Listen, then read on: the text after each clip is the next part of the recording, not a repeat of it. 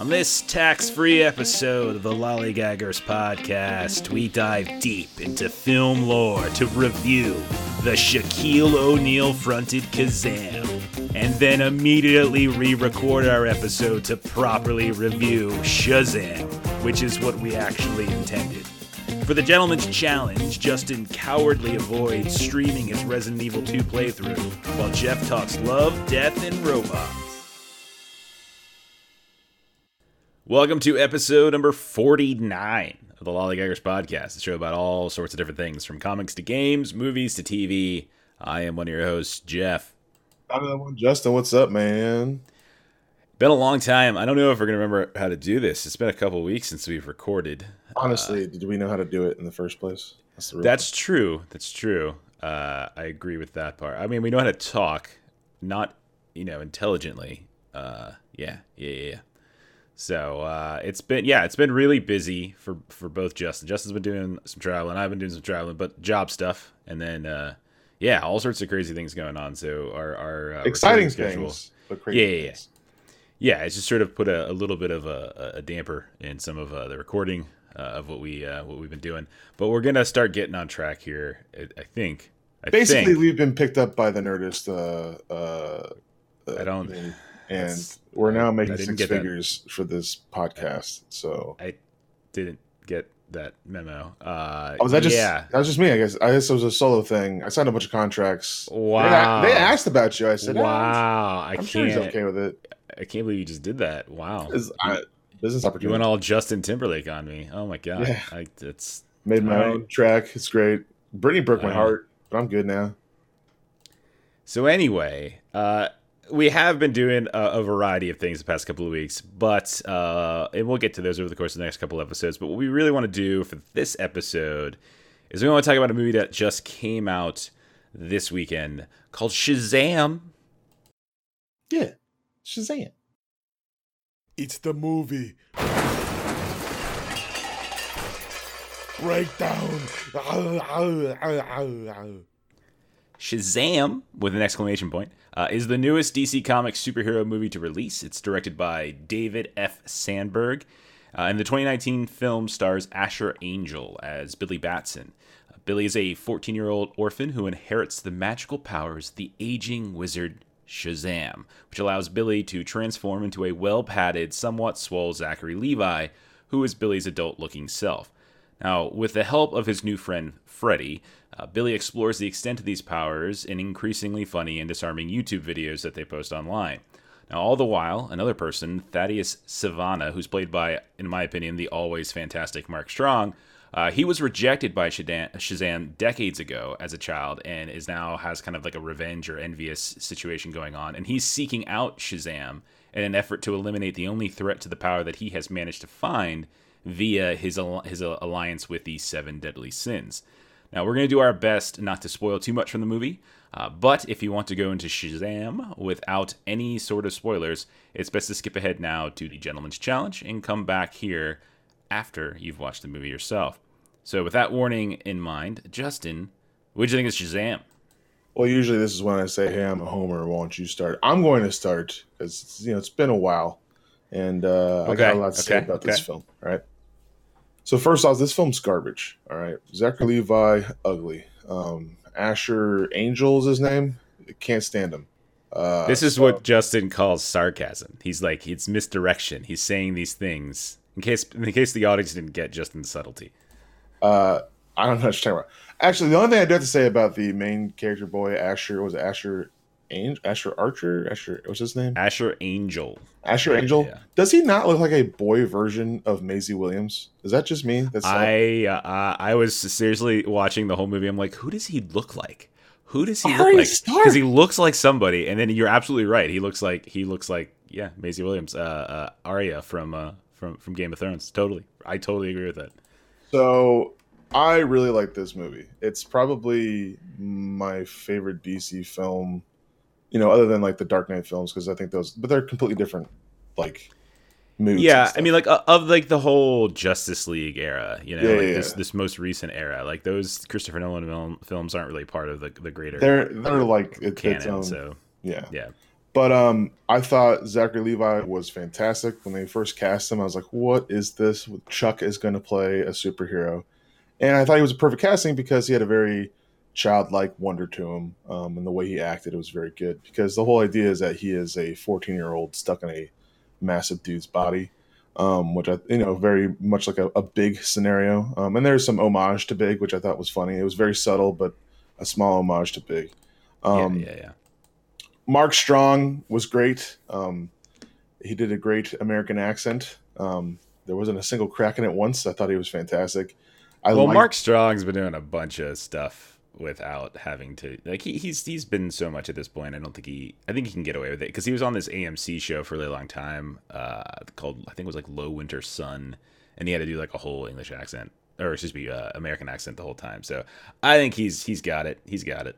I'm glad to see him bounce back from Sinestro as well, so that's good. Found himself a DC villain that works, but I enjoyed him very much as a villain. I thought his motivations and what he was doing were clear and made sense. All the kids that act in the movie are very good. Even the little sister, little black girl, I thought was the cutest thing ever in the movie. I thought she was just so sweet and cute. Well, she's a really good sister, so that helps. Yeah, she's a great sister. I thought the story was great. And one of the reasons why I like the story is there's so many little things where they set seeds and there's payoff. There's so many foreshadowings early in the movie, and then everything pays off over time.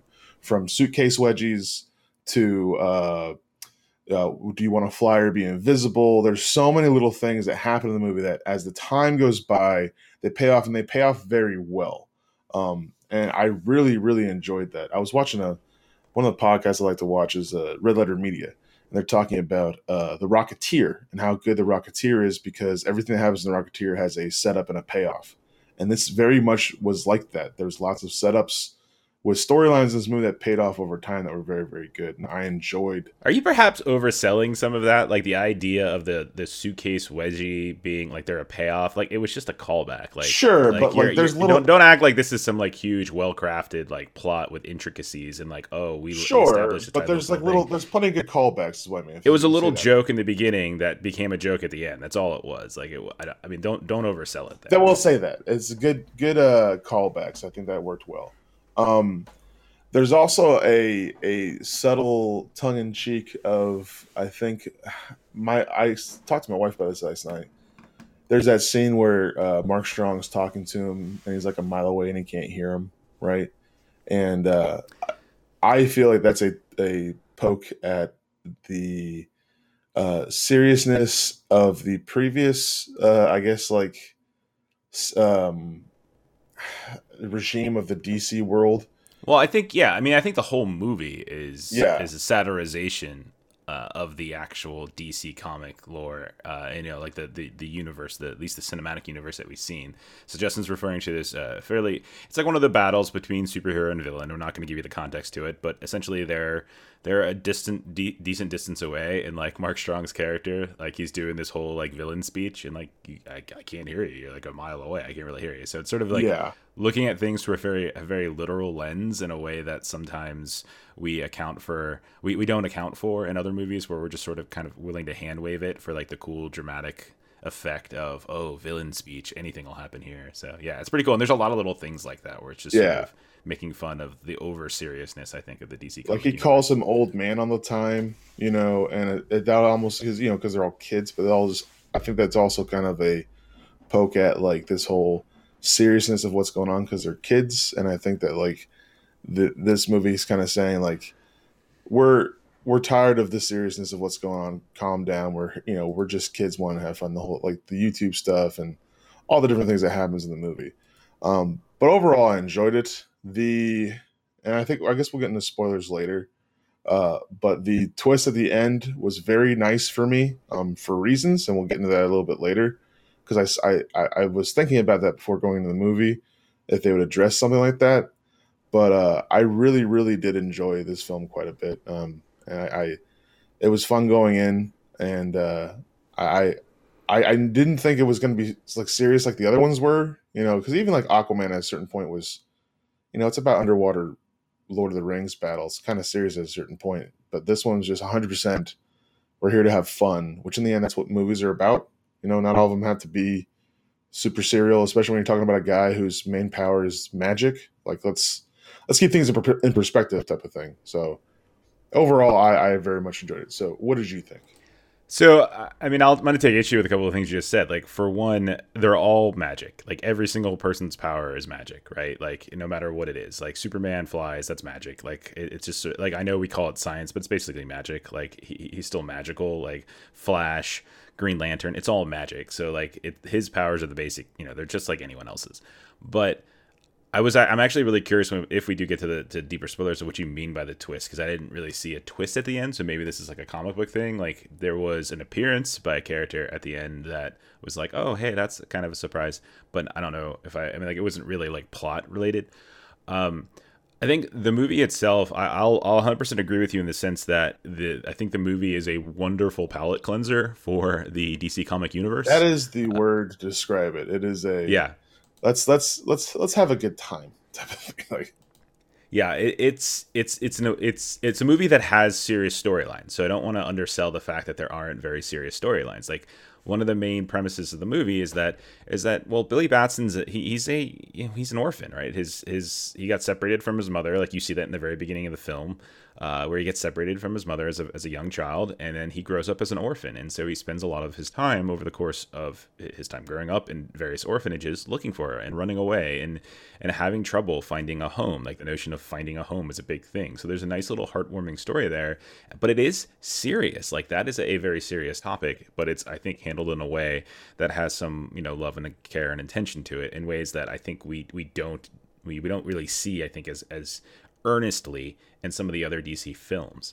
I also think that there are some, you know, there's some interesting questions, like this notion of, like, the whole reason, the whole motivation for Thaddeus to be going after Shazam in the first place is pretty legit. Like, what happens to him in the very beginning when he's called to Shazam, and then, like, Shazam is like, sorry, dude, you're not worthy. And that, like, screws up this little kid for the rest of his life. Like, that's really fascinating. And I think that particular wrinkle, again, happens. It's the first sequence in the movie. Like, and you see that this is a guy who had an opportunity to basically be Shazam the way Billy Batson is now.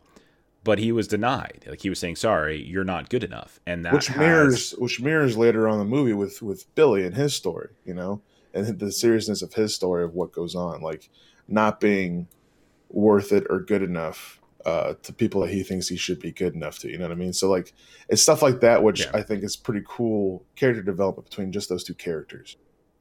Yeah. Like, it's interesting in the sense that, like, I feel like the villains is highly sympathetic. Like, and one of the things I always look for in good villains are villains where they're not just like, I want to destroy the world. Why? Because I want to destroy the world. Okay, why? Because I want to destroy the world, right? Like, I just, those types of villains are the most uninteresting things to me because they have no depth. Like, there's no interesting motivation to what they're doing. They're just doing it because they need somebody that wants to destroy the world. And so I'm always interested in villains that have some complexity to them. And I think Thaddeus is a wonderful villain. Like, he's a really wonderful villain, and he's got his own family issues. He's got his own issues with sense of self-worth, and this has sort of driven him. And unfortunately, it's gone bad. And I think that's a really interesting thing. If you think about how, as children, there's a lot of things that we encounter that define much of our lives. Unfortunately, that's how it works. It's trauma. Know? How does trauma create the person that you become, type of thing? And so, yeah, and like that's turned him into a very bad guy. And despite the fact that, you know, not the same thing happens to Billy, it's not, they don't have the exact same origins, but Billy also has some traumatic and very serious stuff happen to him early on, but manages to overcome it through different things, right? It's not all the person, you know, the actual character themselves, but it's also the environment that they're surrounded by, right? So that's a really, to me, really subtly, I don't know if I even want to call it subtle, but like it's really fascinating, like in ways that I think the villains that we've seen in previous DC Comics movies, you know, have just been, I don't know, not as interesting to me. So there's that. I really like that aspect of it. In terms of like the humor, I like the fact that it just doesn't take itself too seriously. I think when that's been one of the problems. I mean, I guess stylistically, like if you're going to get into the argument, you know, if you're ever going to get into like the DC universe versus the MC universe, right? And a lot of, you know, I think many people might actually embrace the notion that DC is darker and more serious and stuff like that. And they might like that. But the problem is that it's overly dark and it's overly serious, not just in its storylines, but in its and how it's actually depicted on screen.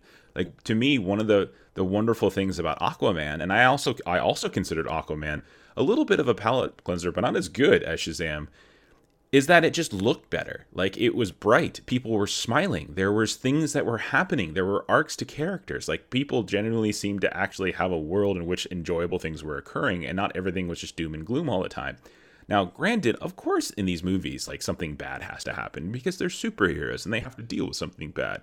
But that doesn't mean that every step of the way and every little element of these movies always has to be dark and serious. And it just sort of weighs on you after a while where it's just like, man, I want to watch a movie to enjoy myself, like one way or the other. And I think Shazam has this wonderful balance of dealing with very serious storylines, but presenting them in a way that they're digestible, right? They're a way in which we can feel for the people who are the good side of things. So not just Billy, but his various, you know, new friends slash, you know, siblings that he has at his new new group home that he's in. But also like where you can actually again sympathize with the villain. Like there's this complexity to it, which is really, really nice. I also think it's nice having like stakes that aren't just, oh, the world's going to end. You know, pretty much every... I 100% agree. Every DC movie up to this point has been, the world's going to end. This is just, you know, I want something. That's all this is. And they don't say, I want something so I can destroy the world. It's just, I want something. And it's not like, you know, even Aquaman's like, we're going to destroy the earth, the land world with, you know, water and stuff like that. So, like, it's nice to have a movie where the stakes are lowered and, like you said, digestible in a certain way. I think the scale and scope of superhero movies gets out of hand so frequently, and I think nothing is more, you know, kind of emblematic of this than the current storylines that we're exploring in the MC universe, right? The Avengers. It's not just the world; it's the freaking universe, man. It's like half the freaking universe is, or whatever it is. So like, I always get frustrated. I've never been a huge superhero fan, but the ones I do like are the ones that are more localized, which is why I've always been more of like a Batman fan, because it's all about kind of just dealing with the crime in Gotham. I don't really get into the whole his Justice League entry. It's just really just him in Gotham. Those are what I like. Like in Nolan's movies, for instance, and in many of like the Batman the Animated Series stuff, it's really just about the localized crime fighting. And you and I both love Daredevil, RIP, you know, rest in peace. The Netflix series. Gone but not forgotten. All right? Yeah, localized, good scope and scale. But when you get to the point where it's just like these superheroes are so powerful and so omnipresent, then like I don't know, like the villains that you have to fight are ridiculous, right? And it loses its relatability. Exactly. That's exactly where I'm going with it. And this one, it totally is relatable. Like everything is 100% relatable to one degree or another. Like we might not all be ourselves, you know, orphans, unfortunately, like Billy was, but like I feel like we can see his desire to find a home and to find purpose and to find family. Like all of that is great. And then just from the superhero side of things, like it's scalable. Like this makes sense to me, and it makes sense in a way, and it's accessible in a way that most of these other movies aren't. Now, I have two gripes with the movie, two and a half, I would say. So one of the gripes I have is just, I found Freddy's character got a little excessive to me. So Freddy is basically the same age as Billy, and he is in the new group home that Billy goes into. And there's a certain point where the classic situation where somebody has to remind the superhero of what it means to be responsible. You know, with great power comes great responsibility, to borrow Spider-Man stuff, right? And so, like, Freddy is that to Billy. And I felt like there was a little heavy-handed when that happened, in the sense that it was just, like, it was too obvious, too strong, too fast. And I'm like, you know, on a certain point, I'm like, dude, Freddy, you're the one who kind of goaded him into a lot of this kind of stuff. So I felt like that transition was a little bit shaky to me. But, again, not at all, like, a deal killer. It was just sort of that was a little annoying. But then I guess my bigger gripe, the big gripe I have, is that I hated the sins. So there are seven deadly sins, and they all appear in this hall, like in this little this area. There's a name for it, you might know it, but where Shazam currently has been. It's like the Power Stone. Like the I can't remember the name of it. And so they have entrapped these seven deadly sins, and Shazam has essentially been, who's played by Digimon Hansu, by the way, who he's been watching over them, and then, but because he's aging and because the other members of his council have all already passed, and he's like the last one left, he's looking to someone to be their champion and kind of pass on the powers to, and like the responsibility of keeping these seven deadly sins intact, because these seven deadly sins can destroy populations, et cetera, right? Now, I don't have a problem with them theoretically as villains. They're fine. I just thought that the CGI was crap. Like, I thought it was terrible. I thought that was where the classic DC stuff came out. Like, let's make everything super dark. Because each one of those is just like some generic-looking, dark-toned monster. And they're all different sins, right? But, like, they're so uninterestingly displayed. It's very hard to also... distinguish them. Yeah. Like, yeah. Greed had four arms, maybe. Like, the only way you could really tell who it was Sloth. It's literally the only way you could figure out who that one was. I don't understand. And, like, he even, like, there's even a good joke later on that Billy makes where he was just like, I thought Lust was going to be better looking or something like that, right? It's like Sloth, obvious. Yeah. You know, stuff like that. It just doesn't make sense. And there's this one point where they're like, oh, I guess he still has envy in him. I'm like, I guess you put that together because of, like, he's behaving envy-like, but I don't know. Yeah, you can tell. Like, I just felt that was a drop. They could have done something better with that, whether it was better color palettes or more distinguishable features of the creatures. Right. You know. Yeah. Maybe that's better. So it was really disappointing, and since that was like the only really major CGI element in the movie, like there's little bits and pieces, obviously. But that was like the major representation of CGI. I thought that it was I was really kind of saddened that they didn't do something more interesting with it, and they still kind of resulted back to essentially the same color tones for each one of the creatures. There was no real logic or explanation to why did some of them have wings and some of them have extra arms. You know, it just didn't really make sense. And so, yeah, I just felt like they could have been represented in a better way. Again, not at all a deal breaker. This is sort of me almost like nitpicking, but I would say of all of the issues I had with the movie, that was the only one I would consider like a large one. Like even the Freddy one was just like, yeah, whatever, that's fine. Like I knew this was happening. I knew this sequence was going to happen. I just didn't care for like how heavy-handed it sounded. And I guess the final half thing I had was that they spent, and this is sort of, I guess, referring back to, like, you kept talking about callbacks and how there was payoffs. See, I disagree. I think they miss opportunities, again, to do better payoffs. We went through this whole sequence of YouTube, like, this YouTube montage of videos of them demonstrating, like, Shazam's various powers as both Freddy and Billy are trying to explore, well, what are the extent of these brand new powers? And he's got things like he can shoot lightning bolts out of his fingers and stuff like that. Well, when it gets into the climactic battles, right, at the very end, many of those things that he looked at, including being able to shoot lightning bolts out of his freaking fingers, he never uses them. It just becomes a let's fly around and punch each other, right? So like, it's always weird to me how this so frequently happens with superhero stories. It happens. I remember it happened to me when it happened in the NBC television show Heroes. Oh my god, that was the most egregious thing. I'm so pissed off. Two characters that have been essentially getting all these powers, collecting powers for the whole first season, like these amazing powers, and like it's leading to this crazy battle, and all they do is have a fist fight, right? So like, I mean, he still uses some of his powers, you know, like flying and, you know, super strength and speed and stuff like that. But like, I don't know, there's a certain point, like, why aren't you using like all of them? So. But again, super small, like if I'm going to, again, nitpicking. So, but for me, like if I'm going to get to my final thoughts, and then we'll let Justin do a quick spoiler thing and then we'll get out of here. But like my final thoughts were, I think this movie is fantastic. Like it right now is sitting over a 90% on Rotten Tomatoes, and that is entirely well deserved. I think it's deserved of that rating, because just overall, it's a fun movie. I was happy when I left it, and there's no moment there really was no moment in the movie where I'm like, why? What is going on? This makes no sense. There's not like Aquaman has some big plot holes. There's no big plot holes with this. It's pretty tight. You know? Yeah, like to me, this may like there Aquaman. You can see the blueprint in Aquaman for how that could have been an amazing movie. It didn't quite pull it off. I still think Aquaman is a very good movie, but I would say this one is a great movie. Like, when I think of the last three, like Justice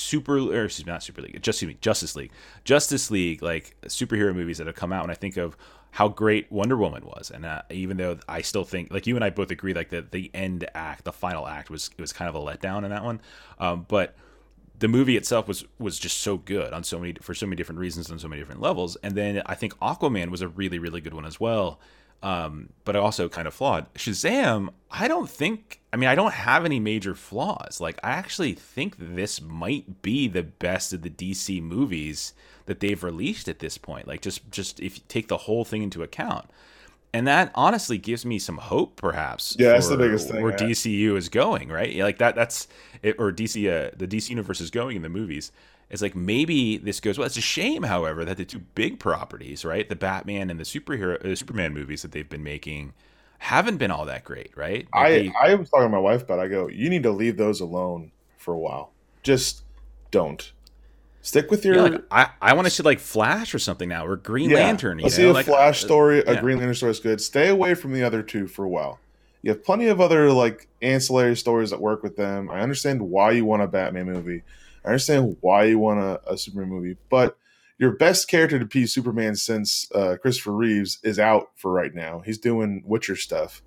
Maybe he'll come back a little bit later. But like right now, just leave it alone and just let's focus on some other good stuff. That's what they do with Marvel. They didn't touch Captain America for a couple of years, you know, and Spider-Man. Like Spider-Man, like they did it, but they didn't. And they, you know, I mean, there was reasons why Spider-Man wasn't part of like the actual MCU. But like I like how we got to focus on not I guess characters that weren't as obvious, and we're getting even more recently, you know, with Captain Marvel, obviously, like getting characters that aren't necessarily the most obvious to people, but nonetheless have immense value. Like who thought Guardians of the Galaxy would be good at all? I know I didn't. But I mean, if you would have told me, like, hey, how about a Firefly like story where one dude's a raccoon and one dude's a tree, I'd be like, yeah, I'm down. Like that sounds like my jam right there. Okay, so anyway, final thoughts for us. For me, definitely go watch this movie. Go see this movie in theaters. I would say be careful how young you bring kids. I mean, it's your children. You make the call. It is definitely PG-13. Definitely. I had some, like, there were some super young kids in the movie, and like a dude gets his head bitten off, like in the movie, right? I'm just like, man, okay. And like we had like I heard a little kid cry for like a good like, meh. I'm like, uh-oh, that's no good. But yeah, PG-13 I would definitely say. But I think it's an amazing movie, excellent movie. Zachary, like you said, Zachary Levi, I think was a perfect cast. I thought Mark Strong plays an excellent villain. And yeah, I can't say more nice things because it's that good. All right, so spoilers. Bump ahead to the next section, I guess. So the two things that I liked, the Shazam family thing. So that I enjoyed that quite immensely because in the golden age of Shazam comics, back in like the 50s and 60s, it was originally a family. It was like him, a brother and a sister, a mother, a father, and a grandfather, right? There's this whole family. So I didn't really expect it in the movie, but when it happened, I'm like, this is great. It made the hokiness of the old golden age stuff come out in a very good way, and I liked it a lot. I don't know how you felt about the whole, they almost like Power Rangers at a certain point because they're all different colors and they have these giant lightning bolts in their chest. But I love that, and when it happened, I was like, this is great. And I verbally went over to my wife and said, this is fantastic. What did you think about that? When we talk about callbacks and stuff like that and like setting stuff up, when I saw all the empty chairs, like I saw how many kids were in, like I'm like, I was counting. You know, like you could do the math.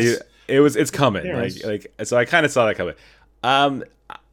How do I feel about it? I'm of two minds. One, I hate Power Rangers, so it did remind me of Power Rangers, and that's never a good thing. But that's also just my hate of Power Rangers. But on the other hand, I think story-wise it made sense. So I was super satisfied with it. Moving forward, as they go into the sequels for Shazam, I mean, I don't know how I'm going to feel about it. Like, I always get, again, I get nervous when superheroes get too much power, or when there's team combo, you know, combos of so many powerful people, you have to scale the movie, right? You have to scale the villain, and it gets to the point where it's not, like we were just saying, as relatable. The fact that their families, that they're all part of the same group home, might keep that sort of relatability, but I still worry, like, well, how difficult is this villain going to be next, and how crazy with that snail or whatever that was at the end. Well, I don't know what the caterpillar is, but I do know who the seventh person is. So there's seven chairs. There's only six kids. The seventh person is Black Adam, and that's The Rock. If in the beginning of the movie, when Shazam is explaining to Billy what happened when they gave their power, why they're looking for a pure of heart, you know, how he went bad or something. So if you look at it close enough, that is Dwayne Johnson. It is The Rock. I was looking at it, I was like, that's The Rock. So they're making a Black Adam film in a couple of years. It's been in production for a little while, and it stars The Rock. He is the seventh one, and he's basically like the one who went poorly. And the thing is, he's like a master of all the abilities. He's like the best there is. That's why he gives. And like Billy's doesn't have a lot of weaknesses, but the thing is, he's just a child. That's what it all comes down to. His weakness is that he's a child in this massive, powerful body, and he doesn't really know how to properly use it 100%. Black Adam's a grown man who's been working with this magic stuff for a millennia, and that's why he's a different type of villain, which made me happy that they didn't use him as the first villain, because one of the big gripes I have in a movie is a villain that is the counterpart of the exact same thing as the hero. Like Iron Man, Ironmonger was the bad guy. It's literally just bigger Iron Man, big mean Iron Man, you know, stuff like that. So right. I'm glad they kind of waited on Black Adam a little bit, but he is clearly going to be, because he's the seventh chair, he's the seventh power. So, which seems interesting, but and I also want to see The Rock be a bad guy. He hasn't happened since Doom, and that was a great movie. So I'm sure it'll be good again. So sure, yeah. And he was like kind of fake, sort of bad guy for a little while. Not really bad guy, more just like antagonist to Vin Diesel, because didn't Vin Diesel kick his ass once? Yeah, because that's believable. And now they're anyway. I love Vin Diesel's. I don't want to say anything. These meatballs are coming up. Let's fight. All right. So anyway, that is our little spoiler. We didn't want anyone to hear that kind of stuff, because that's a big plot point at the very end. With our final comments now done, we're gonna shift gears and we're gonna challenge each other in a gentlemanly way. And now it's time for the Gentleman's Challenge. The Gentleman's Challenge is a segment we do here on the Lollygaggers Podcast, where Justin and I like to give each other a homework assignment. This homework assignment usually involves watching a TV show or movie, maybe playing a game or reading a comic. And then to ensure that we completed our homework assignments, we come back on the next episode and we quiz each other about it, hoping to embarrass the other on our podcast. We should also warn you then that everything we do in the Gentleman's Challenge is spoiler heavy. So if there's something about the topics that we're covering today that you don't want to be spoiled about, best to wait to listen to this segment until after you've experienced those homework assignments yourself. So with that in mind, Justin, who's going first? I'll take the mantle first. I'll go first, I guess. Okay. All right, let's do it. So you assigned me like 3 or 3.5 months ago, Resident Evil 2 Biohazard. Yeah, I think it was back in January when it came out, because it came out the day after my birthday. So yeah, I'm not good with the spoopy games at all. It was originally set up in a way so that Gabe could watch me, but given certain circumstances, it didn't turn out. Yeah, you totally the challenge. Yeah. Gabe and I are aware. Gabe's very disappointed in me, so now he wants me to do the league. I also am disappointed in you. I'm very upset with you. I kind of blew it in a particular way. But I did play it, and I did beat it. So you say. There's no evidence of that. That was the other reason for streaming. So I did the Claire Redfield story. So basically, Claire Redfield is these. So first off, Resident Evil 2 Biohazard is a remake of the original Resident Evil 2 game from like 1995. It was I remember watching Chad play it. He played it on the N64, but was originally on PlayStation. And so basically, Resident Evil is a series of games produced by Capcom, and recently Capcom has been redoing all of their older games of popularity to try and like re-energize the franchise, and they kind of like have redone it. And Biohazard, it is a redo of the second one. It's not exactly the same. The main plot points are the same, but like the experience and a lot of stuff is very different. So basically, it is 2 months after Resident Evil 1, and Resident Evil 1 There's a mansion with a hidden lab. Hidden lab had an umbrella virus in it that got unleashed and went into the residents of the lab that eventually got into the mansion. The mansion, you know, you as Chris Redfield and Jill Valentine. Was that the first one? I think it was Jill Valentine. I don't know, man. Maybe it's on your quiz. We'll find out. So Chris Redfield and Jill Valentine go into the mansion and try and stop everything. And then you see a tyrant, and it's really cool.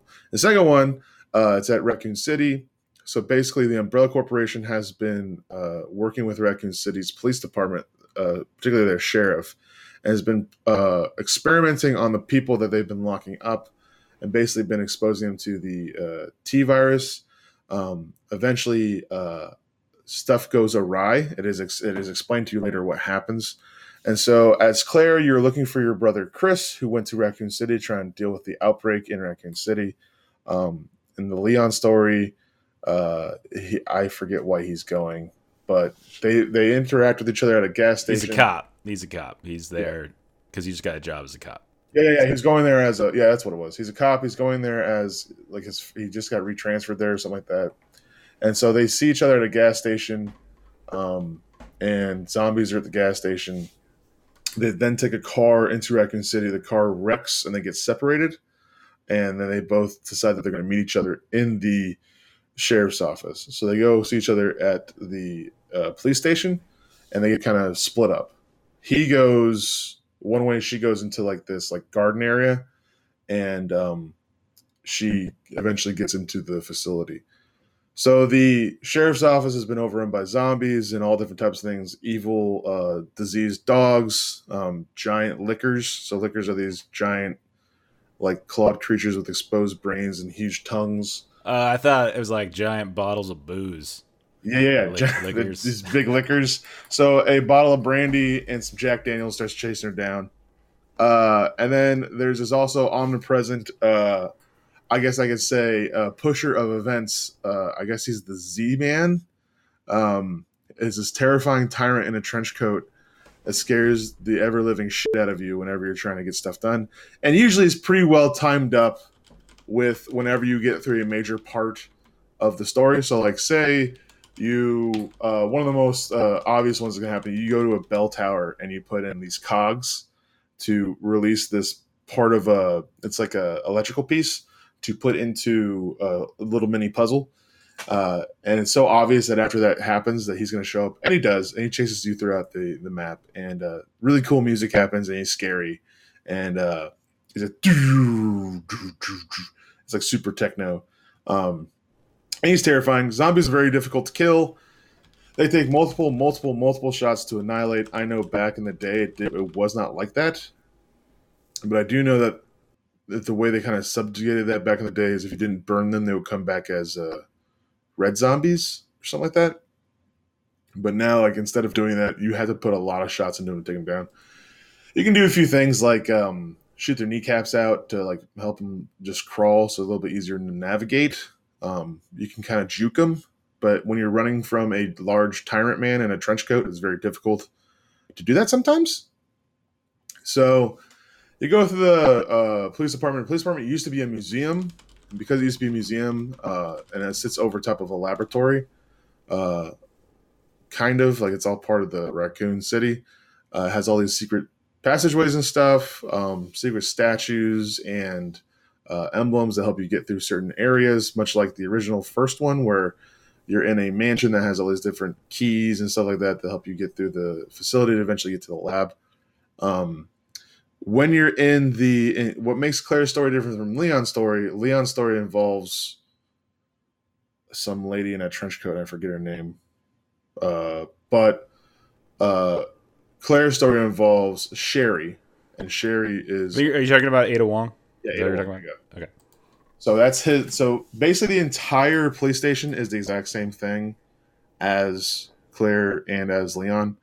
What happens is after you get out of the sheriff's office, I have to go to the police station, it then splits up and says that's where your two stories deviate.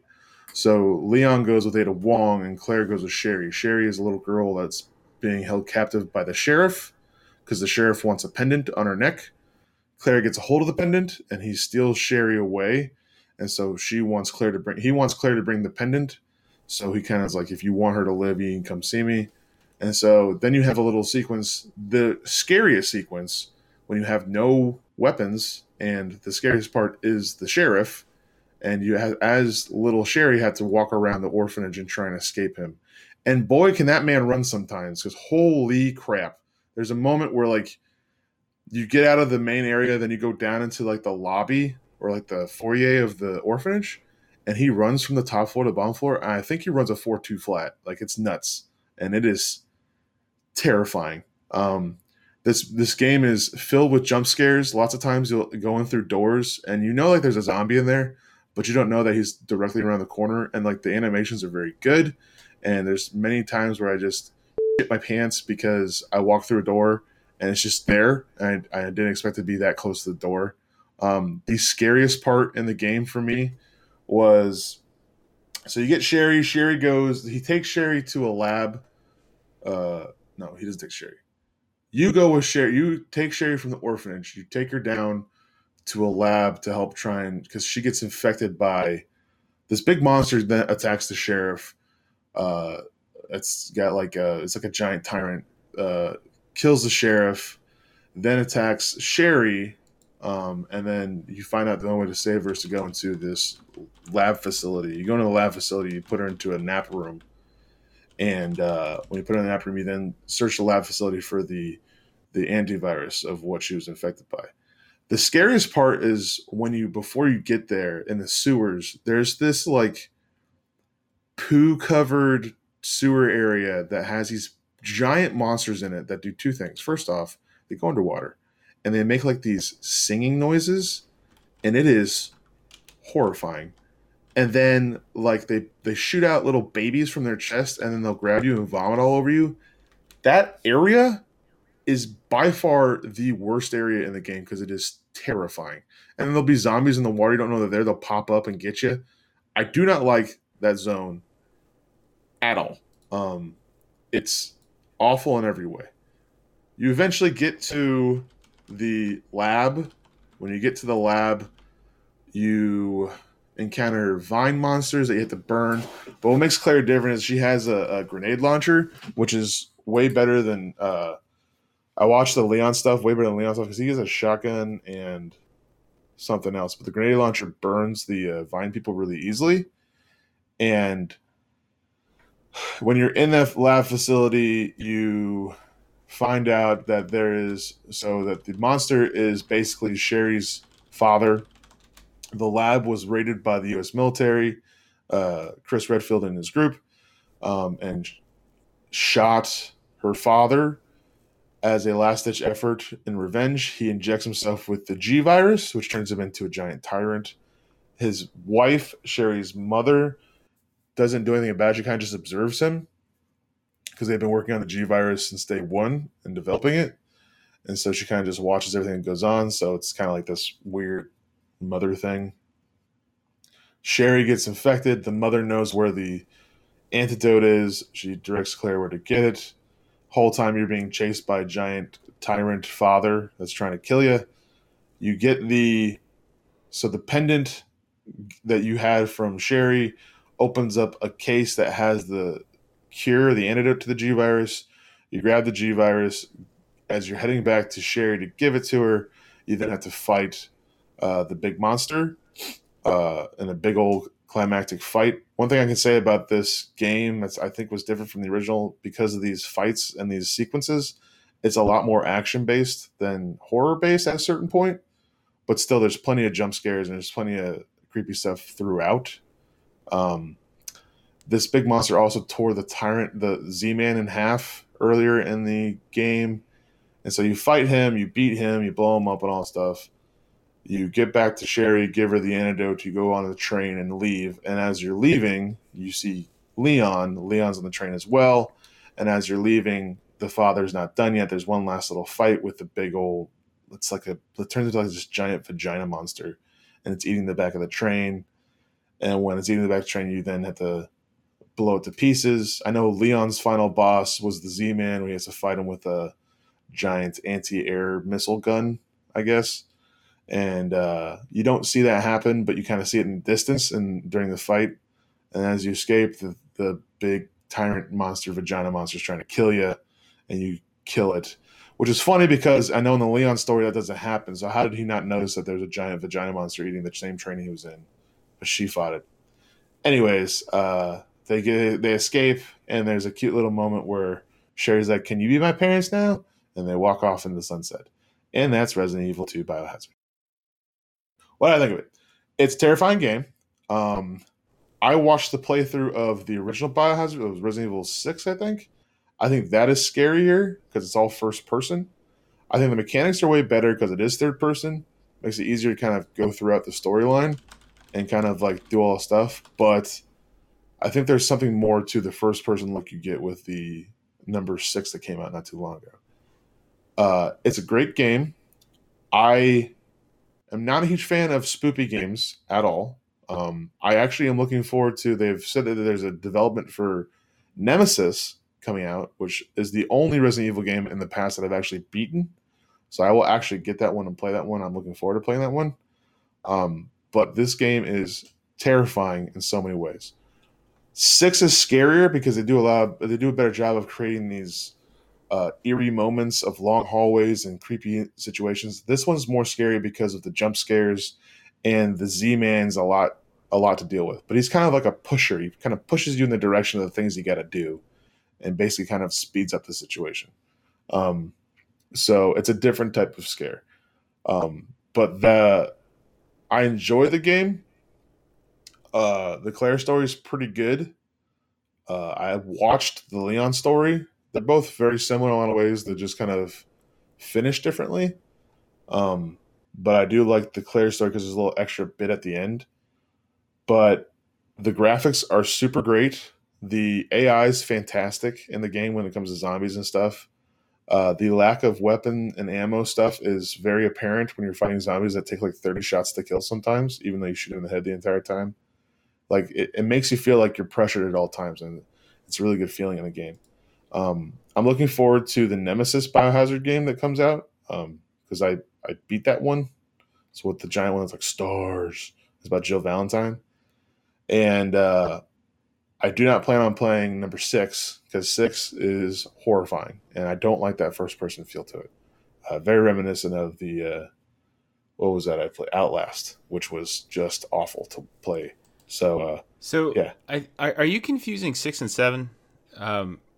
7 is the one where like it's... Which one's 6? 6 is the one that's set. I mean, that came out like 6 years ago or so, 7 years ago. 7's the one I'm talking about that's like in the woods. Yeah, that's Resident Evil 7. That's what I meant the whole time. Yeah, that's the one with like the crazy like hillbilly family. Yeah. That's 7. I was running the whole time. Like, what the hell are you talking about? I don't think you played. Remember 7. 5 was like in Uganda or something, right? Something like that. Yeah. Our old friend Two Dragons and I, we co-opted that. We did a co-op run of that. That was so action. It wasn't even scary at all. It was fun though. I mean, it was a good game. It was fun playing with him because it was fun getting each other killed. Yeah, like when we would play Portal, same thing. Yeah, except we would just do it because we were bad at playing at shooting zombies. So all right, so it's Biohazard. Okay, you ready for your? Why do you keep calling it Biohazard? It's Resident Evil 2, man. But it's like it's got a Biohazard tag on it because they're. It's all... literally titled Resident Evil 2. All right, you ready for your quiz? Yeah. Okay, so you mentioned that Claire and Leon first meet in a gas station. What kind of gas station was it? Like the name of the gas station? Yes, that would be correct.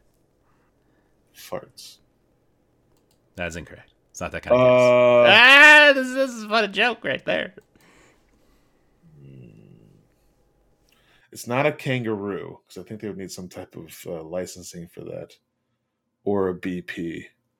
Is it like Raccoon Phillip or something? That's a guess. That's 100%. Wow, guess. That's 100% wrong. I thought somehow I got it right. No. It's Mizzou gas station.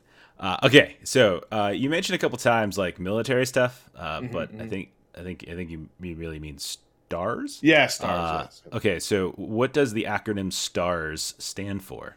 Oh no, that is not correct. Oh, I played a game that was based on the entire thing. I know, you just said that. I was like, oh, clearly you would know then this answer. Oh, no.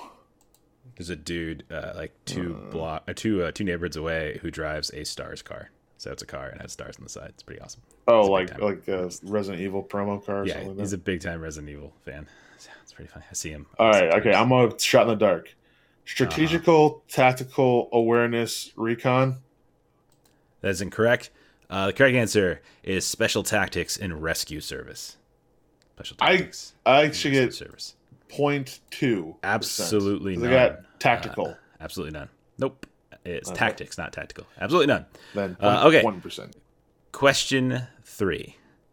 So you said you played Claire's side. You said you played the Sherry part and how scary it was and this blah, blah, blah. All right. So there's various diaries. And one of those diaries is a girl named Sally. And according to Sally's diary, what makes Wednesdays so great? Wednesdays are so great. Isn't that because of the food at lunchtime? Oh, that's pretty close. It's pretty close. They get snacks and ice cream. I need more specific information than that. I'm sorry. A lot of stuff. There's one where like the kid's saying, "Please help us," but he's using cues instead, and it's like written like a little kid. Yeah, that thing's so creepy. That right, whole question number 4: how does one pick William Birkin out from a crowd? Is it the giant acid mark on the side of his face? Oh, you were going in the right direction, but unfortunately, it's the one with he's the one with the giant eyeball in his right shoulder. I was going for the giant I thought it was the eyeball. I thought William Birkin was the sheriff. No, William. That's I can't remember the sheriff. That's Brian Irons. That's the sheriff, and it's not sheriff. It's not sheriff. He's chief of police. But yeah. William Birkin is like a super popular cosplay, and some people do it like super well. It's crazy. They have like a moving eye and like a head in the chest. Yeah. Weird. Yeah, maybe they're really really like zombie experiment stuff. Maybe so they're real. They yeah, that's good. That's real. Okay, final question. Now, I love the Resident Evil series. I always have. But there is one person that we know that loves the series just a little bit more than me. I don't know anyone that likes it. And that is our Belgian friend Ruben. Now, considering that our friend Ruben often goes by this particular name, it seems appropriate then to ask you this, since it's a multi-step question. What does the T in T-Virus stand for, which is Ruben's screen name in many games? From what source did Umbrella evolve it? And for what reason were they experimenting with this source? So what does the T in T-Virus stand for? From what source did Umbrella evolve the T-Virus? And for what reason were they experimenting with the source? The T in T-Virus stands for the white tea leaf found in East Asia. They were developing it to create the perfect Arnold Palmer, okay? And unfortunately, it got out of hand because it got into the wrong amount of lemonade. And in a freak accident, got into the rats of the laboratory and killed everybody. So that's what happened with the T-Virus. So I can't remember. Justin, that is brilliant. I mean, none of it is right. None of it is even remotely close. They're working on the perfect Palmer. That is quite brilliant. I am inclined to give you points, but I decided not to. So I'm just going to give you 0. So the correct answers are the T in T-Virus stands for Tyrant, so it's Tyrant Virus. That's a bit on the nose. I thought you'd get that one. You actually mentioned Tyrant multiple times during your walkthrough. I thought for sure you put that together. So it was evolved kind of from samples of the Ebola virus that they were studying and messing with for the purpose of vaccine research. And so as they evolved the virus, they basically made they were trying to make human beings like more resilient, which is kind of one of the reasons they discovered this whole zombie stuff to begin with. So there you go. Just let me do some math really quick, figure out how many, let's see, 0 plus 0 plus 0. I should get honorary mention points for that one. Plus 0 Arnold equals Palmer. 0. I did the Arnold Palmer one. It was pretty good. Pretty good. But unfortunately, that was really good. I can just see like people in a lab with vials and stuff, and just like there's a board, just a bunch of scratched out like percentages of lemonade to tea, and then just like, it's just not working. It's not working. It's really funny because when you started, you were so confident, and you said like white tea leaves. I'm like, damn, he's way off. I don't know how he must have heard some meme somewhere. And then he goes like, oh, he's making a joke. Okay, got it. Okay. Sometimes you gotta shoot for the moon, you know. Hopefully it gets there. Yeah, that's true. Unfortunately, you missed and shot yourself in the face. You got 0 points on the Resident Evil remake was. But thank you for indulging me eventually, sort of, with the challenge. I know it was not an easy challenge for you to complete. Ever since Outlast, man, those types of games are rough. And I just want to remind you that they're not real. That they could be though digital projections. Have you explored all of Arizona? Do you know that Outlast thing didn't really happen in rural Arizona? I'm not saying that there couldn't be like creepy people. I'm just saying like the game you played, it's just digital projections of various code. Like it's really, it's not real. They killed people in that game. I don't know. I don't get scared by games. I don't know why. I don't know. I get creeped out by them, but I don't get scared. So there's a difference. Okay, my turn. Justin assigned me Love, Death, and Robots on Netflix. So it's an anthology, or it's an animated anthology series that's been created by Tim Miller. It's currently available on Netflix. Just came out a few weeks ago. It's a series of animated shorts. So there are short 5 to 20-minute run times for each of these separate stories. They're completely individual. Like they're not directly related to one another in each way. Every short is produced by different people, different companies, different animation styles, different voice actors, etc. And so they all, to some degree, involve one or more of the concepts of love, death, and robots. And so it's kind of science fiction-y, and it's definitely adult-oriented. It's certainly not something that I would say, even though it's animated, you should be playing. So it's not for children. Because there is a crapload of violence, and there is a crapload of sex, and depending upon what your inclinations are, some of those things are certainly inappropriate. Some are fine, some are totally fine, but like you really got to make sure you take a look at the particular episode or particular short that you want to look at.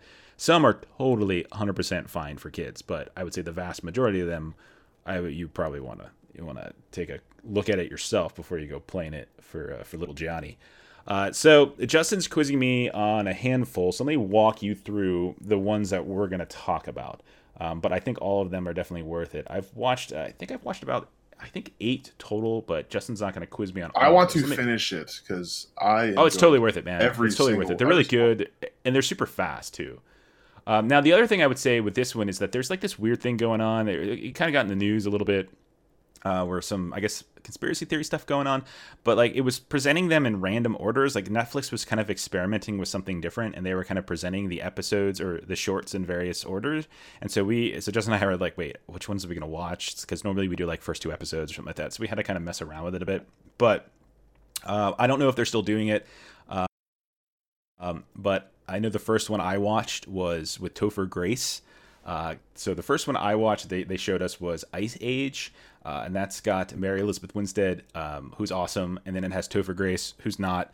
And that one is I'm sorry. I just don't like it. This is one of them people I don't like. So they are a young couple who move into a house, an apartment. And the apartment has a very old, antique refrigerator, which Topher Grace tries to mansplain about. And this all is live action, so you actually have to see his face, and you do see Mary Elizabeth Winstead, and so they're actual people. The animation comes when Topher actually opens the freezer, because inside the freezer is a small ripoff of a Simpsons episode. There is a evolving civilization inside Simpsons the freezer. Did it. It was totally a Simpsons episode way back in the day. Anyway, they might not have been the first to do it too, so I should be careful who I'm saying rip off. But like, it was still fun and whatever. So they rapidly, this civilization rapidly advanced, right? It just got technology advanced, society advanced, etc. At a certain point, there was a nuclear bomb that went off that gave Topher a little bit of a sunburn, and so over the course of like an hour, like all this kind of happened, and then overnight they thought. They thought the nuclear bomb had destroyed the civilization, and then they come back the next day, and they had somehow managed to rebuild, and they had gotten to the point where the civilization's technology had advanced so far that they started to leave. They just left the actual freezer, and that was the end of the episode. So that one, not my favorite, certainly not my favorite at all, but definitely interesting. And so, but it was a bad first one to watch because I don't think it was the best was my last one of them all. So that one was Tim Miller himself, I think, was the director, the guy who actually is sort of credited with being the creator of the series. And that was, let's see who else. That's got a script by Philip Glatt, who has a couple other scripts, and Michael Swanwick. I'm just kind of going off here, which is a story. The story itself was cool. I don't know, compared to some of the others, I think it lacked some of the oomph and coolness of some of the other ones. Now, the next one, and this one was definitely one of my favorites, was Sunny's Edge. I call this extreme Pokemon, by the way. Okay, so yeah. So basically, I see what you're saying there.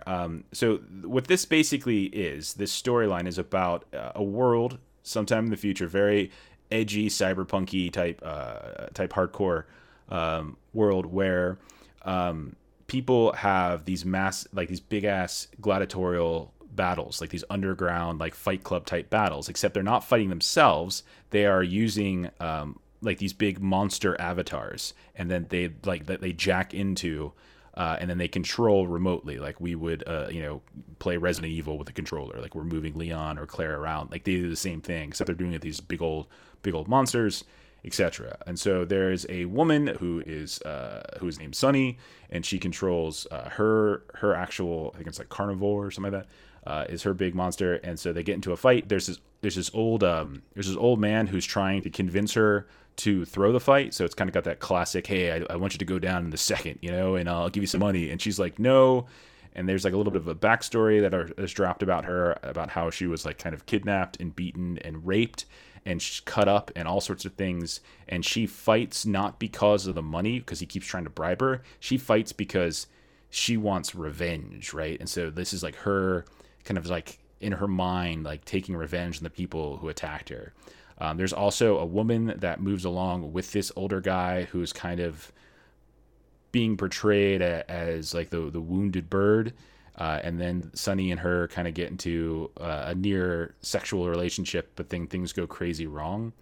I really don't want to spoil the end of this one. I can tell you how it ends, but I don't want to spoil it because I think this one has a really cool ending. But anyway, very good one. I definitely recommend Sunny's Edge. The animation is unbelievable. Animation is fantastic. And the monsters that fight are freaking cool. And then there's some sexy stuff, too. So be careful of that. If that's something that you're freaking out about, you probably should freak out more about the violence, but whatever. Okay, then the next one I watched was Three Robots. This one's hilarious. There are a couple comedies in here, so they're not all violent. But this one's a comedy. So this is set in the future. When humanity has, we're gone, we're extinct, and there are three robots that have evolved from various devices.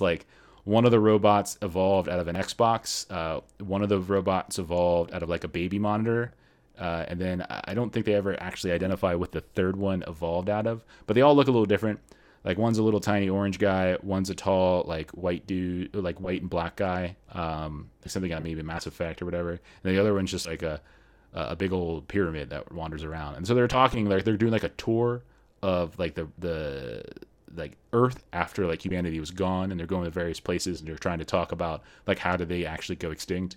And a lot of that information is wrong, and so they're getting it wrong. So they're messing with TVs and why they're watching TVs, and they talk about the whole digestion system and why they actually shove it in their intake valves and why are they putting this stuff here? It's very, if you really just wanted to turn food into acid, there's so much better ways than shoving it into your intake valve and having it go through your various organs and stuff. So there's a little bit of surprise at the end of this one, but since it's a comedy, it's no big deal. They start talking about cats, and apparently cats, so this is a little surprise at the very end.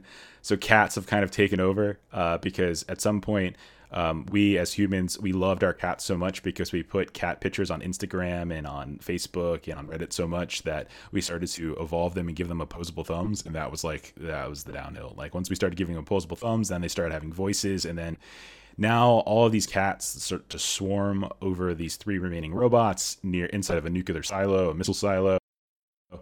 and are demanding they be pet, or, you know, bad things are going to, or they're going to explode. And which was really cool about this one is they made a reference to Exploding Kittens, which is the name of a card game that the Oatmeal kickstarted a couple years back. Not a great game, to be honest, but kind of funny. One of our friends, Logan, has it, and so I've played it a bit. But it's so weird seeing an Exploding Kittens reference in that. So that's Three Robots. Definitely recommend that one. That one's super funny. The Witness is one I know you and I both didn't like. The Witness is sort of a cyclical play on causality. So this one's got some quirky, it's got some weird animation. I'm not sure I liked it. It's very off-putting. I think it was like live action with an overlay of animation on the faces. Is what it was. Maybe. I'm not sure. I honestly don't know. So I will say that The Witness is put out by Pinkman TV. Three Robots was by Blow Studio, and then Sunny's Edge was by Blur Studio. So this one in The Witness, the story sees a woman who is putting on makeup and getting ready to leave, and again, somewhat futuristic society, and looks out a window after like she hears a loud bang, and she looks across the way to an apartment across the street, and she sees a man having just killed a woman, and she freaks out because the man now sees her, and then she goes on a run, and she tries to run to where her work is to try to get some help, and he follows her the whole way trying to get her to stop. Like, it looks like he's threatening her to begin with. Then apparently she's at some like sex dance club, and it gets super freaking racy here. She does like a huge striptease. There's all sorts of people in like rubber suits and like sex and stuff like that, which again, not the reason I don't like it. I just didn't really like the animation all that much. And then what ultimately ends up happening, as I said, is a play on causality. The notion at the very end, what happens is that he tracks her down as she runs all the way back. She leaves as he tracks her to the club where she's dancing, and she runs away. He follows her again. They go all the way back to her apartment, to his apartment this time, where they struggle because she has a gun now. The gun goes off and he kills her, and then he looks out the window or she kills him, excuse me, and she looks out the window and she sees him. So it's this whole loop, right? Where like they're constantly in this state of one of them's killing the other, and they're yeah, it's just weird. Like, you can watch it if you want to. I think there's others that are better than this. Then there's Suits, which is put out by another one by Blur Studio, the same people who did Sunny's Edge, but it's not hyper realistic. I call this one animation. Pixar's StarCraft. That's what I call this. Pixar, really? Because I think there's others that are closer to Pixar. Well, Suits is again futuristic. They're on an alien planet, and they're a bunch of farmers on an alien planet, and they use mechs. And what happens is they're under these domes, and then periodically these breaches come in, these show up in the domes, and then these crazy aliens swarm inside, and so all the farmers have to get into their mechs, and they have to fight off the invading forces. Normally, it's just a handful of them every now and then, but this time it's like a huge badass army of crazy like lizard thingies, and then one gigantic, like, I'm not sure if it's lizards or insects, I'm not sure what to call them, and then there's like this one really massive one, and in the process of doing this, one of the farmers dies, and then there's like this scarecrow that they got, this like robotic scarecrow that ends up like helping them save the day at the end. So pretty fun one, pretty straightforward. I like the idea of the city, the idea of being on an alien planet, and I like this notion of having these domes, because the very last shot we see is the camera kind of zooming out from the dome and then seeing the planet unto itself, and we see that there are like several domes all over this alien planet, and all sorts of these crazy monsters. So I really like the idea about that, and I wouldn't mind seeing a bigger story. Sucker of Souls is a vampire story that's by Studio La Cachette.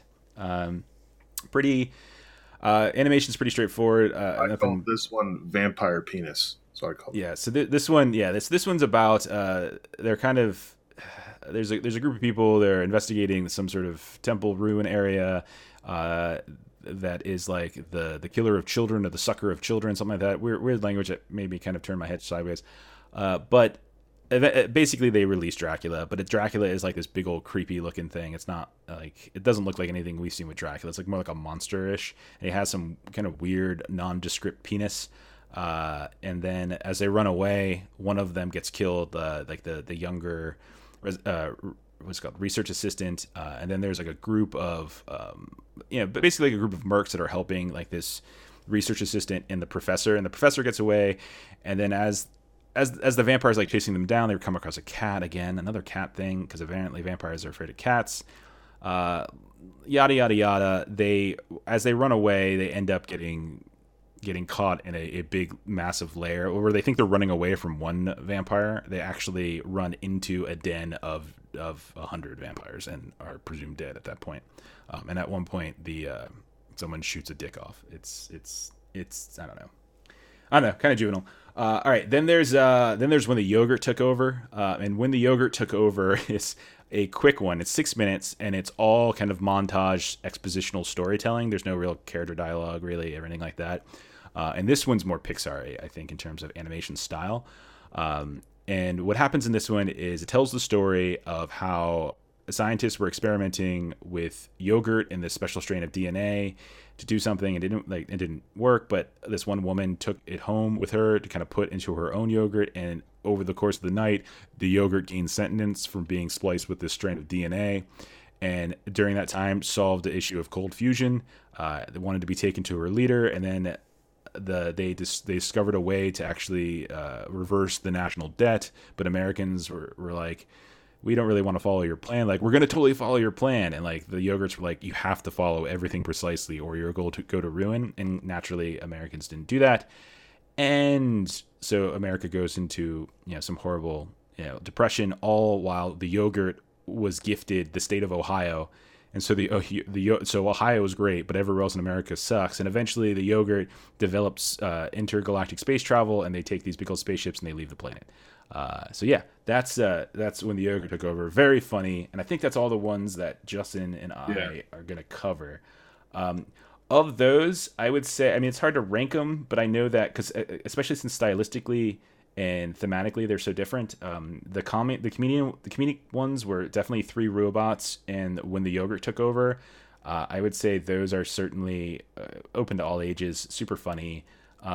Sunny's Edge, The Witness, I think, are the ones that are probably more sexual of the ones that we've watched. And then I would say Sucker of Souls, Suits have a lot of violence because there's just it's all about combat, and so they're like fighting monsters and stuff like that.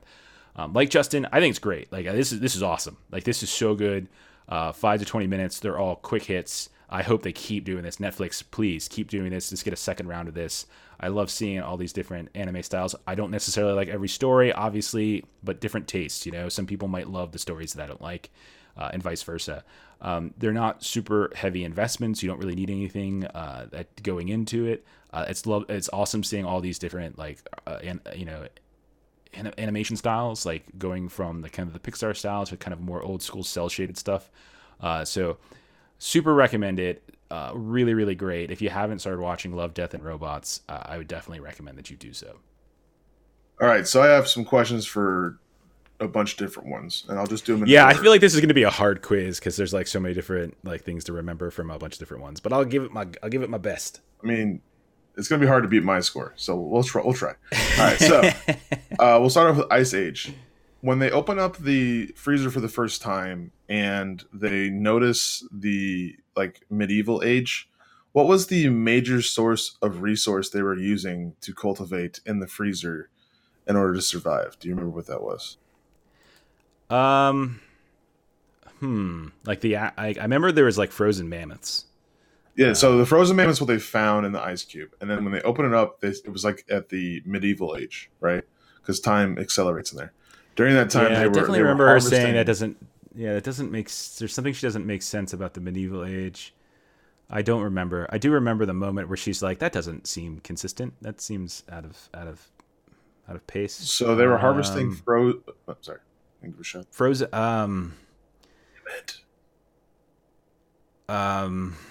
Was it peas? Damn it. It was peas. I let my cards open too quickly. It was peas. Yeah, it was frozen peas. Cultivating frozen peas. Yeah. Son of a bitch! You gotta let me ramble a bit first, and then eventually I'll say I'll give up. Yeah. That's the only one I have for Ice Age. I think I was getting there anyway. You just helped me get there faster. All right, so the next one was from Sunny's Edge, and you actually answer this. Why does she fight? She fights because she's literally it's in her mind she's getting the revenge. She's actually cutting through them, and we were talking about why she fights, not why she fights better than everybody else, right? So that's why she fights, Yeah, there was the men who tortured her. So basically that was the... Right, because there is another twist. There's another question about why does she have an edge. She actually is good. And I really don't want to... I don't want to spoil that. So like I know we spoil a lot of stuff in here, but definitely watch it. It's really cool, yeah. All right, so... which I think Sunny's Edge was my favorite. All right, so there's... That's the one. Third one was Three Robots. What is a basketball called according to the robots? Oh, god darn it. A bouncing something. I don't know. They had bouncing in it, something maybe. I don't remember. Go ahead. It's an entertainment sphere. Entertainment sphere. Okay. Sure, which robot is best robot, too? This is your second question from that one. From what? From those three robots, which one's the best one? Like my personal? Like what I No, what which I one is clearly the best one? See, now I have to sort of read into your crazy, stupid mind and figure out what you think, because I know which one I think is the funniest. Because I think that the triangle... What's that? It might align. It might be the same. You know. I think the triangle, the pyramid one is hilarious. Super funny. Yeah, so that's the one I would go for. You're correct, because every time she asks someone to take a picture, she says, say terabyte. So yes, that one is the best one. Dude, when they're in the diner and she just walks up to the diner and she starts acting like she's going through the process.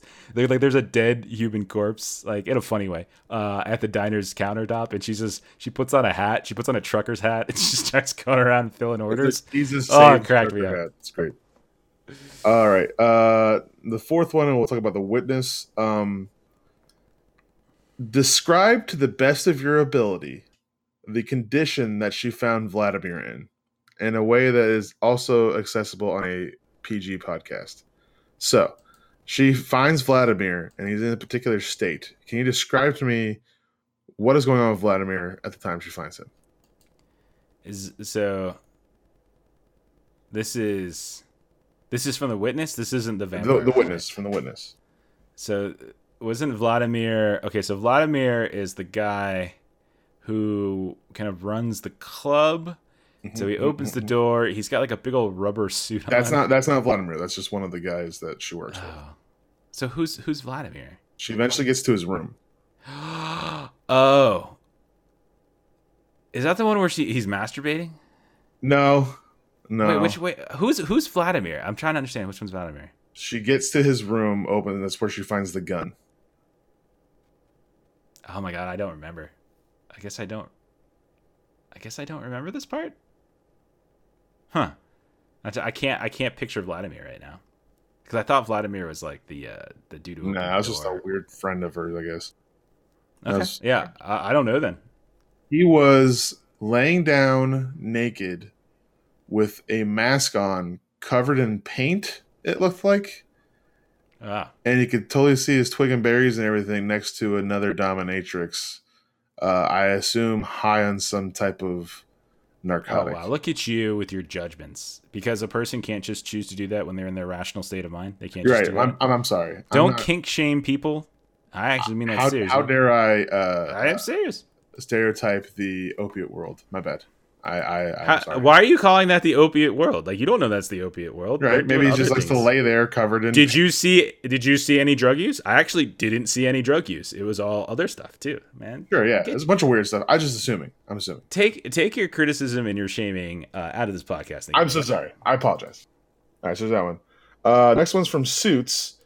What is the big creature badder than? So he says. So when he's talking to, I assume it's his wife, and he says, "This thing's badder than blank." When he sees the big Mondo creature. Yeah, I remember that. I don't remember the answer to the question. Let me see. It's badder than. Huh. Oh my god! I want to say that there was a pussycat joke. That is in Sucker of Souls. Yeah, but I still think there was another pussycat joke in here, because then doesn't the old woman say something like that? I don't recall. Go ahead. What is it? It is badder than her mother on their wedding day. Oh, that's right. On their wedding. Yeah. Okay. I remember that line now. Okay. All right. Next one we're talking about is going to be Sucker of Souls. Holy crap. How many questions are on this quiz?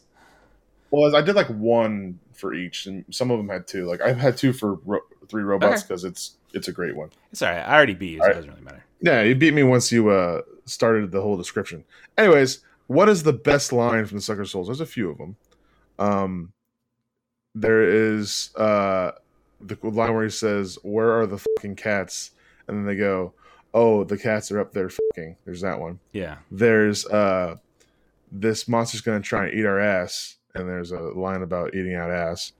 Then there's another line where it's like, this isn't the first time we're eating a little pussy got you in trouble. So what's the best line of that entire thing? So there's a whole bunch of them. Is it between those three? Or are you giving me a multiple choice? It could be anything. It could be anything. Open. Because I don't think it's any of those. Because I thought they over like the joke about the pussycat joke overstayed its welcome. Like with the whole like this isn't the first time that I got in a little trouble about that. They actually made that joke like two or three times, and it only mildly landed the first time, and then they kept like going after it, and it wasn't funny.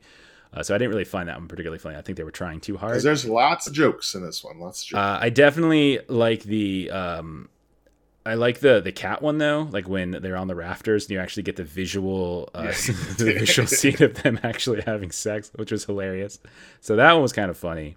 I also think sneaky funny was the part in the beginning when the vampire grabs the big mercenary guy and he starts speaking in some other language, and the mercenary guy's like, what does he say? And the professor's like, he says you are clearly a warrior. And he's like, darn right I am. And then the professor actually continues the translation, and he's just like, and that he's going to enjoy like feasting on your still beating heart. And he's like, oh well, you know, there's that. So of the ones that you gave me, I would definitely say the cat one with the rafters, because I thought it was not just a funny visual gag, but also a funny like play on language, like where are the fucking cats, and like you literally look on the rafters and they're having sex. So it was a fun little guy. So that would probably be I'll agree with that. I think that was the best one. But yeah, overall it was a funny thing, but it's also hyper violent with a very super violent, anatomically correct for the medieval times vampire penis. So you know, he clearly wasn't of the Yiddish descent, to put it in that way, I guess. What do you? I don't even know what you're talking about. Okay, but yeah, okay, sure. All right, so that one. Last one was When the Yogurt Takes Over. What was the leverage that the yogurt used to obtain Ohio? So they give a they want Ohio from America, and America, like the American president and the various cabinet members or whatever, they start laughing when the yogurt demands it. And then the yogurt's like, okay, fine. Well, we'll just go to China because they offered us an entire province. And then that's when America's like, okay, never mind. We're on board. You are correct, sir. They offered them an entire province. And that is the end of it. So looking at the end of this, we got 1, 2, 3, 4, 5. 5 correct out of 8. So 5 out of 8. All right. That's what they call that. Cincinnati BF in my town. So let me just double check the math in here to make sure I got it right. So it's a 0 + 0 + 0. I should get like a 0.10 for tactical. Nope. +0. All right. You said tactical. It's tactics. But those aren't the same words. If you would have said tactics, we could talk. But that's not what you said. Okay. All right. So so it's 5 points for me, 0 for you. And let's move on to a close one this week. Let's move on to new challenges. You got something? I have a bunch, and so all of them are supposed to be good. I don't know what you've. Okay.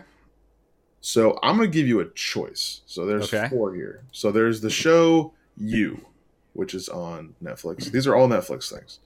You is a. Is You the one about this creepy stalker guy? Yeah. So there's You. I don't want to watch that. There's OA. I don't know if you've watched that yet at all. I have watched OA actually. Yeah, I haven't watched the second season yet, but I did watch the first season.